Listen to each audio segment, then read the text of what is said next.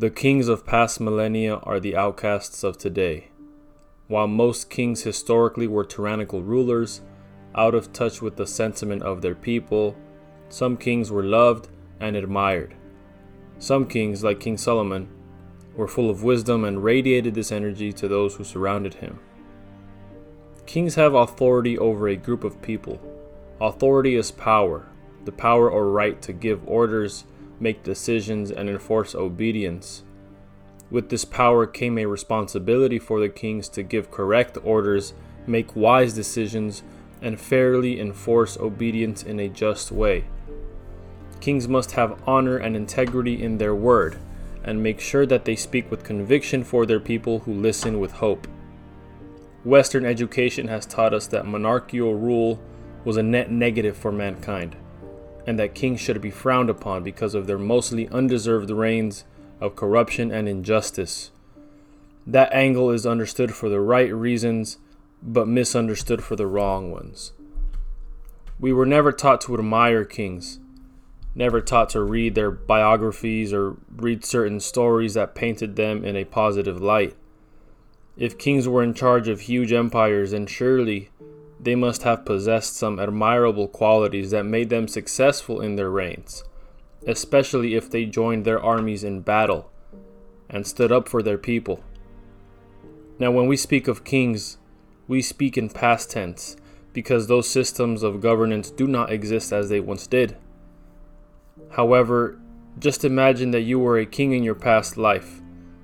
Imagine that the blood running through your veins is royal blood and that you were born for something greater. Imagine that your ancestors ruled empires and fought valiantly to protect their kin and their village and their nation, risking their lives for something greater. Imagine that your existence is the result of tyranny escaped, bloodshed, wars fought, and brothers dead. How would your life be different if tomorrow you found out that you were a direct descendant of Alexander the Great? Genghis Khan, or even the Spartan king Leonidas? Would you act differently? Would you walk and talk and think differently to how you do now? Would your life goals change? Or would they stay the same? The mentality you have now, would it persist? As a king, you must not only embrace a sense of power and royalty, but also a role to serve the people. The good kings of past millennia had duties, duties to serve in the best interest of the people while embodying the spirit of their own ancestors and what they fought for.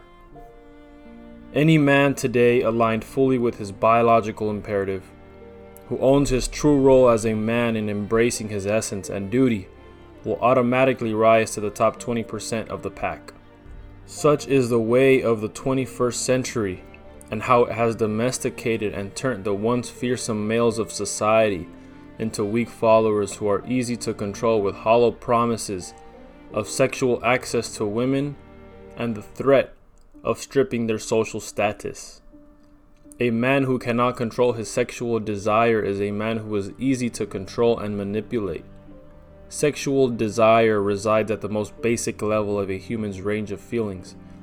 It is instinctual, and we share this with animals. If a man cannot rise above this level and become in control of his sexual desires, then he becomes a slave to them.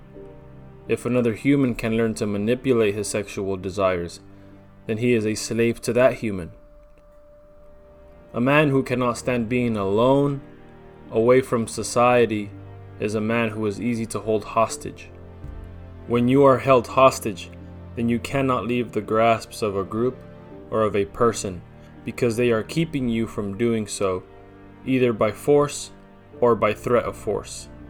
And because they cannot threaten with absolute violence in today's age as before, they threaten with other things, like threatening to strip you of your social inclusion, threatening to censor your voice, threatening to rid you of a job that provides your household with income, and much more.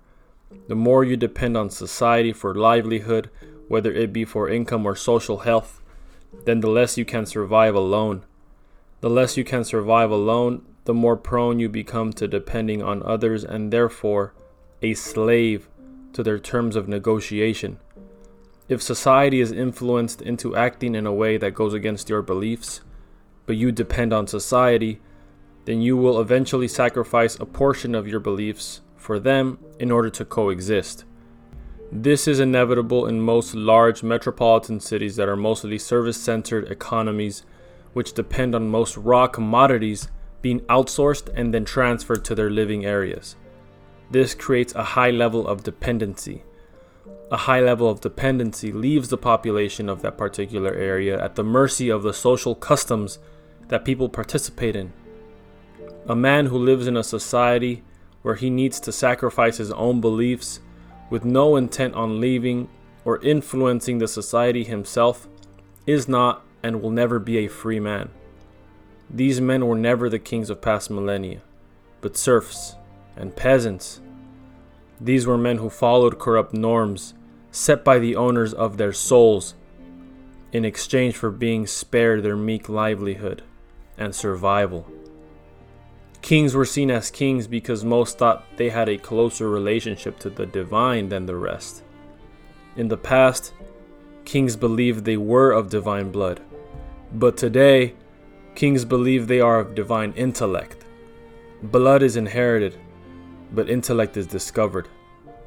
If you want the benefits that come with a closer relationship to the divine, then you must take on the duties and challenges and struggles and drawbacks of realizing how far from the divine you really are. It is an illumination when you realize how much darkness you are truly engulfed in and what it will take to crawl you out of it. This is the duty of a king to carry the weight of his world, of his cross, and move forward through darkness to light the path for his people. Not all are meant to be kings, and not all are meant to see light. This journey may cause more harm than good to those who are not ready. But I will tell you one thing those who are content with a lukewarm world will be overcome by an absolute fiery wrath that is out of their control. Because it was them who never bothered to change the things that they could control. But those who strive towards the light, who wrestle with the devil, and who do not retreat into darkness, they will be the kings of today, just as their ancestors were kings of past millennia. This is in your blood, and a king cannot escape the feeling of needing to act on his duty.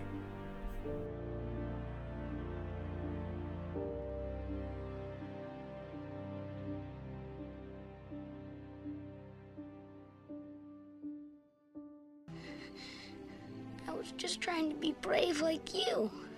I'm only brave when I have to be. Simba, being brave doesn't mean you go looking for trouble. But you're not scared of anything. I was today. You were? Yes. I thought I might lose you. Simba, let me tell you something that my father told me. Look at the stars. The great kings of the past look down on us from those stars. Really? Yes. So whenever you feel alone, just remember that those kings will always be there to guide you. And so will I.